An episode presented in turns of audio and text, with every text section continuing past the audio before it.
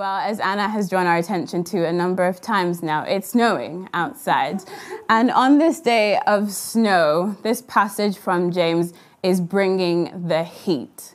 If I were to sum up the passage that we've read in one sentence, it would be this If you claim to follow Jesus, and yet you do not live nor seek to live a life that is consistent with his kingdom, you are a fool. I'll say that again. If you claim to follow Jesus and yet you do not live nor seek to live a life that is consistent with his kingdom, you are a fool. Now, if that upsets you or offends you, I totally understand that. Those are quite strong words. The person you should take that up with, though, is James and not me. Verse 22 But don't just listen to God's word, you must do what it says. Otherwise, you are only fooling yourselves. Verse 26 If you claim to be religious but don't control your tongue, you are fooling yourself, and your religion is worthless. These are sharp words. And so they lead us to wonder is this James being provocative for the sake of being provocative? Or is there something deeper at stake here?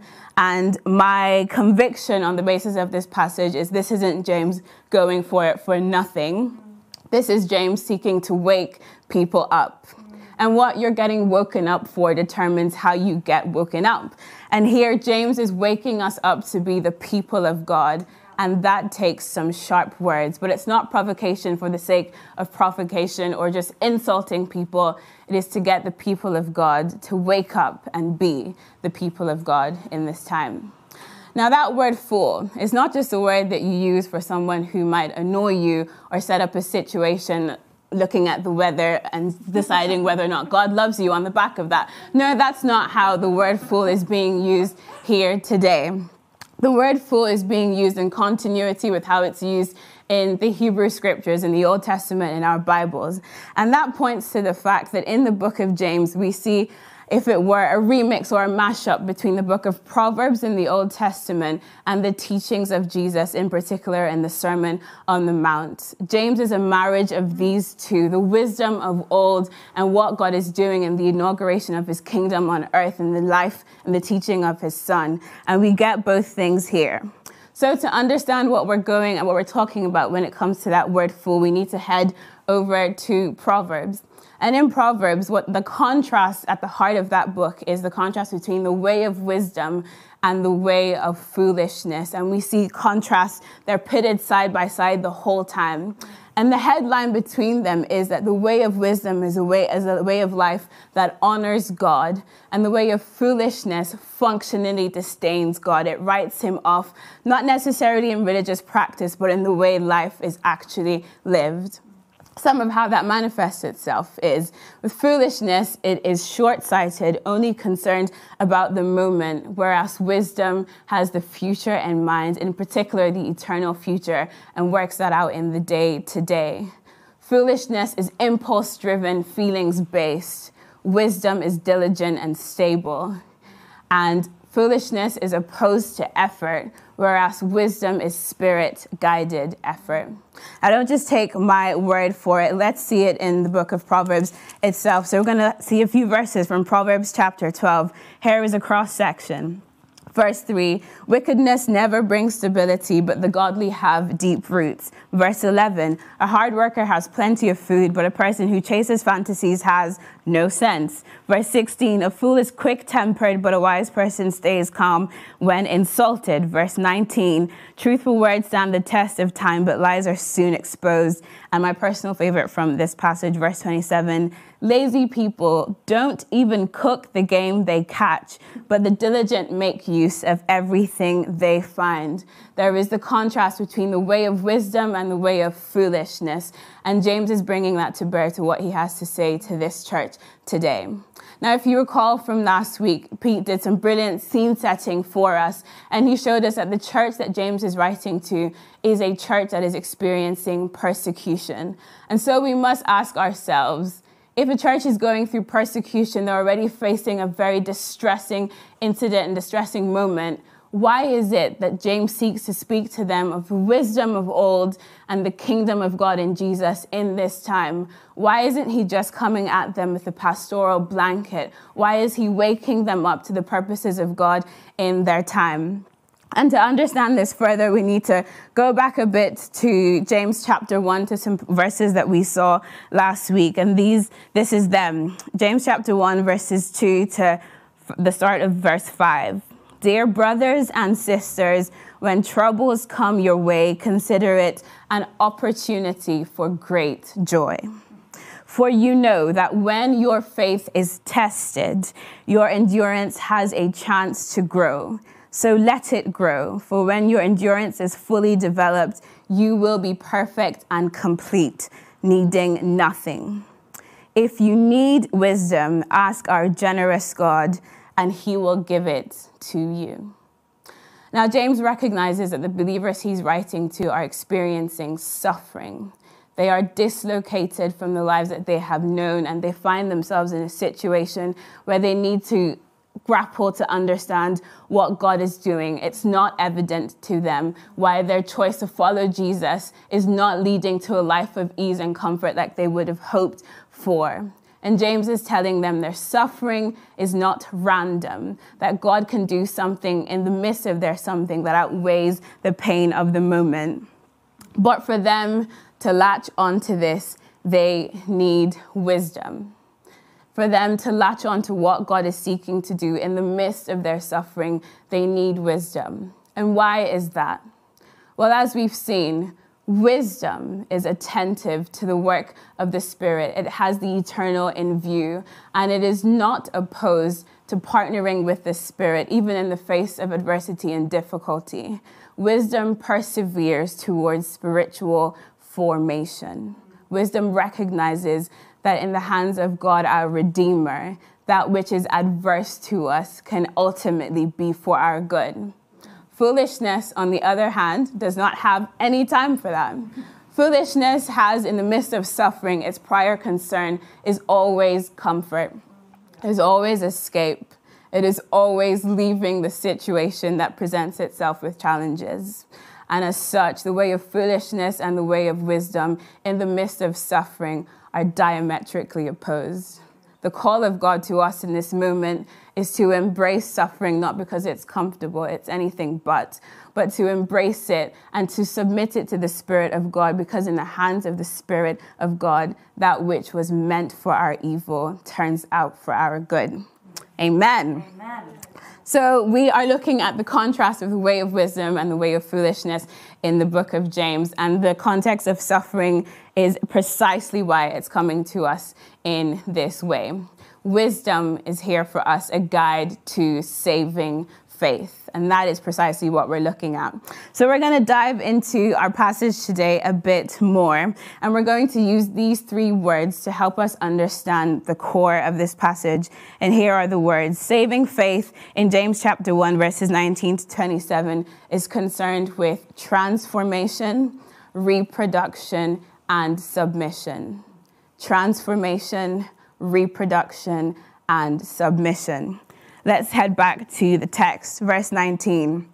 Understand this, my dear brothers and sisters. You must all be quick to listen, slow to speak, and slow to get angry. Catch this human anger does not produce the righteousness God desires. So get rid of all the filth and evil in your lives and humbly accept the word God has planted in your hearts, for it has the power to save your souls. But don't just listen to God's word you must do what it says. James has as his object here the transformation that comes when we put our faith in Jesus. And that's the only way for this to be because Jesus' purposes in us are radical change from the inside out. If you've ever tried to be quick to listen, slow to speak, and slow to get angry, you'll know that this doesn't just happen. You don't get into the heat of the moment where your smart words are on the tip of your tongue and you want to get someone back for something that they've done against you, and it just naturally bubbles up. We need transformation from the inside out to sustain the life of faith, which is evidenced in deeds that God is calling us to. And let's look again at verse 20 because this has, gra- uh, has, grasped, has gripped my attention in a particular way, third time's charm, um, in the course of this week. Human anger does not produce the righteousness God desires. As I've sat with this sentence and pondered it over the week, I've been drawn to consider the life of Moses. Moses in Exodus chapter 2. When we get to Exodus chapter 2, we see Moses, and he's still living in Egypt. He's living in the courts of Pharaoh, and he goes to see what's happening in the land of the Hebrews and see how the Hebrews are getting on. And what he sees is not a pretty sight. He happens upon an Egyptian who's mistreating an, a Hebrew. And in the moment, Moses makes a snap decision and ends up murdering the Egyptian. And I think this verse has something powerful to say, not just to that moment, but to where we find human anger bubbling on the inside of us. And it says this human anger does not produce the kind of righteousness that God desires. Now, it's not saying human, right, human anger doesn't produce anything. Human anger might produce a lot. It's not even saying human anger might not be justified in the moment. It's not saying that. It's not saying that human anger might not get applause from other people. But when it comes to the righteousness that God desires, human anger is not the way. And why is that? Because human anger relies for its fuel in the self, whereas the kind of righteousness God desires always arises first from right relationship with God. Again, it's not a tick box exercise of some right things and some wrong things and hoping the balance works out a particular way. It is coming to God and living from the overflow of union with Him. In Exodus chapter 2, we see it's a bit of, it's this moment is so beautiful because some of this is what Moses is made for. Moses is made to be the deliverer of God's people. That is some of the purpose and commissioning that is on his life. And yet, in this moment, his reliance on self, his lack of self control, inhibits him from being the person that God is calling him to be. And so, from this moment of acting in his own strength, and relying on human anger to produce the justice and righteousness God desires, we see that Moses needs to go through a wilderness experience. Even before the children of Israel are led into the wilderness by Moses, Moses has to flee and go to the wilderness of Midian for 40 years because human anger does not produce the kind of righteousness God desires. God needs to work in us a work of transformation that we might be the kinds of people that can do the kinds of things that He's calling us to do. So, first, transformation. Next, reproduction. And this recognizes that what we do doesn't just flow from what we commit our hands to, but it is actually an expression of that which is within us. Don't just listen to God's word you must do what it says. Verse 27 If you claim to be religious but don't control your tongue, you're fooling yourself and your religion is worthless. Pure and genuine religion in the sight of God the Father means caring for orphans and widows in their distress and refusing to let the world corrupt you. Our works are not production, they are reproduction. And what does this mean? It means, I don't know if you've ever tried, again, to live out some of this stuff. It's hard it's hard. It's really hard. What makes this work is union with the Spirit of God. The things that we try in our own strength to accomplish can't work. But when we surrender ourselves to the Spirit of God, He works the life of Jesus on the inside of us. And how does this happen? How does this happen? God's work of reproduction within us happens day by day catch that and hold on to this. What James is enjoining us into is not a radical change in a moment. He's enjoining us to commit to the steady work of the Spirit within us day by day, to gradually let down the barriers of our resistance to the Spirit that we might allow Him do His work. And when we do this gradually, incrementally, but steadily and with conviction and with surety, the Spirit of God conforms us to the likeness of Jesus. In order to reproduce the life of Christ from the inside out, The point is that this must happen naturally. And yet, for this to come naturally, it must come with practice, it must come with consistency, it must come with openness to the Spirit of God. Yeah, I say this recognizing that the days that we live through are particularly uniquely challenging. What does it look like to day by day be open to the work of the Spirit within us when right now is so hard? I want you to take note of this, family. The days that we are currently living through are uniquely challenging. But it is precisely because they are uniquely challenging that they are uniquely potent when it comes to our spiritual formation. Again, this isn't just coming off of my head. This is the wisdom of God's word. Second Corinthians chapter 4 from verse 16 to verse 18. That is why we never give up. Though our bodies are dying, our spirits are being renewed every day. For our present troubles are small and won't last very long. Yet they produce for us a glory that vastly outweighs them and will last forever. So we do not look at the troubles we can see now.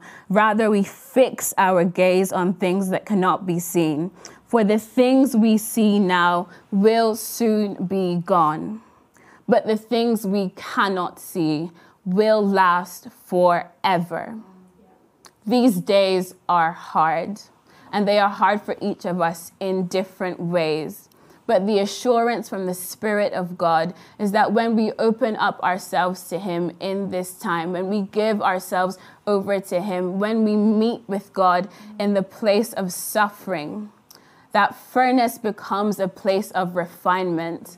And what was meant to destroy you turns out for your good. If we let the fire of the Spirit work within us, consuming that which is not of God in us, that we might be the people He wants us to be, and the fire burning within us will help us withstand the fire that is burning around us.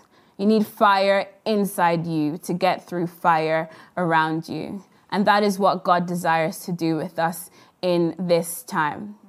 So, Saving faith is concerned with transformation. Saving faith is concerned with reproduction. And finally, saving faith is concerned with submission. Submission. I came across a tweet this week and I thought it was kind of funny, so I'm going to share it with you guys. It went a little something like this Once COVID is over, is starting to sound a lot like when I win the lottery. I'll say that again. Once COVID is over, it's starting to sound a lot like when I win the lottery. I've, had, I've considered that a few different times over the course of this week. And of course, I recognize COVID is grim. As, as much as the next person, I cannot wait for this plague to be lifted off of the face of the earth. And may we continue to pray for that. We have the privilege of intercession and we can seek the intervening hand of God in our circumstances. So let's be the people of God and do that, recognizing the evil of this time for so many. And yet, in order for us to do that, we must be so sure of where our faith is placed in the midst of this. See, this statement is fine on a level, but when it speaks to where our faith is, then it cannot work. And I'll take us back to last week. And this was there was a particularly salient line from Pete's talk, and I'm sure if you were here last week, it still stayed with you. And it went like this: Weak faith in a strong branch is more than enough to save. And today I feel the Spirit of God is speaking the exact same thing to us, but from a different angle. The point is still put your faith in Jesus, but here's the different angle. Here's the inversion of that phrase from last week, and it's this strong faith in a weak branch is more than enough to destroy. We have to attend with all seriousness to where we are putting our hope and our confidence in this time. And that'll be the difference between joining in with what God is doing or forfeiting our birthright and letting the enemy run amok with us in this time. You see, because those who put their hope in winning the lottery are leaving their lives open just a chance. And in doing that, that is following the way of foolishness. I looked at a number of stories of people who've won the lotto, and there are quite differing outcomes, but on the whole, those who win experience worse outcomes on the back of winning than they could have imagined beforehand. Those are people's families broke down, some people developed drug issues, some people ended up in more debt than they had been before. Why is that?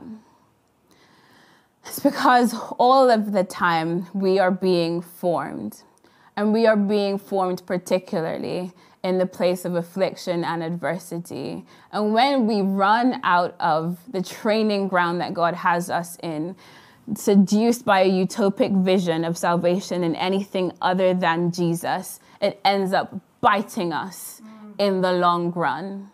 There is no salvation in anything else other than Jesus. There never has been, and there never will be.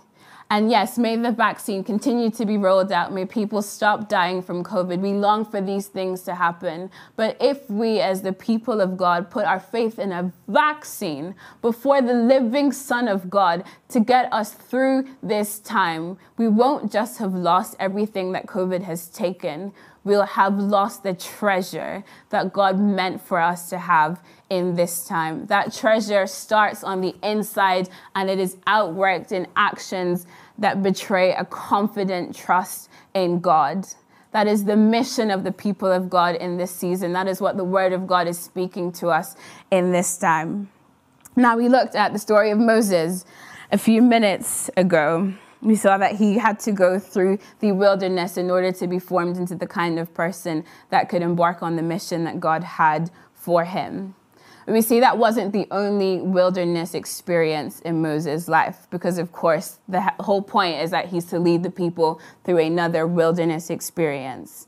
And yet, because Moses has the benefit of his initial wilderness experience because he has to let go of striving and scheming and trying to make sense of the purpose upon his life through his own means. He gets to a point where his resistance is broken down and he is able to submit and surrender to what the Spirit of God wants to do in him. And so, on the back of his first wilderness experience, his second wilderness experience becomes a progressive terrain and unfolding of the nature of God to him. It becomes a place of the encounter. Moses sees God face to face and becomes transformed by what he sees. And yet, Moses is not the only one in the wilderness. The majority of those who leave Egypt and follow him through the wilderness do not experience anything like the kind of transformation that happens inside Moses.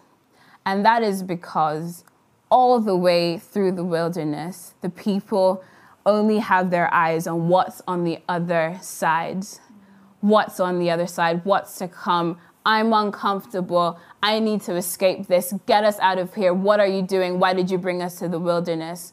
All through the journey, they only have their eyes on what is to come on the other side, the utopic vision of what is to come, and not on what is on what God is seeking to do in them in the day to day. And so the majority of them miss out on what God is seeking to do in the day to day because the point of the wilderness is not getting to the other side. The point of the wilderness is God establishing his purposes in you, that you might be the kind of person that gets to the other side and doesn't have it distract you away from faith, but confirm you in faith. If the Lord answered your deepest prayers in the morning, would that see you more dependent on Jesus or less dependent on Him? These are the questions that we need to open ourselves up to probing, inquiring by the Spirit of God, to look in the mirror and see what He points out to us of ourselves, and to submit to Him as He does the deep soul work of conforming us into the likeness of Jesus. It won't always look the way we want it to. It will usually not be uncomfortable, usually not be comfortable. But if we take our eyes off our obsession with comfort, we might actually arrive at formation and confirmation into the image of Jesus. The stakes are so high. The language is sharp, but it's not for something. It is a call for the people of God to be the people of God. And when we do that, when we place our saving faith in Jesus and not in any lesser God or lesser story, lesser Savior, we become those who are the people that God desires us to be.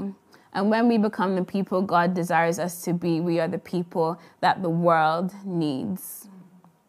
You see, this, this call to radical counter formation is not us escaping the world. It's us attending to things of first importance, living every single day in light of eternity and the gift that God's given us to experience Him in the here and now. And as we do that, we become those who show the way of Jesus to the rest of the world. The world needs the church to be the church.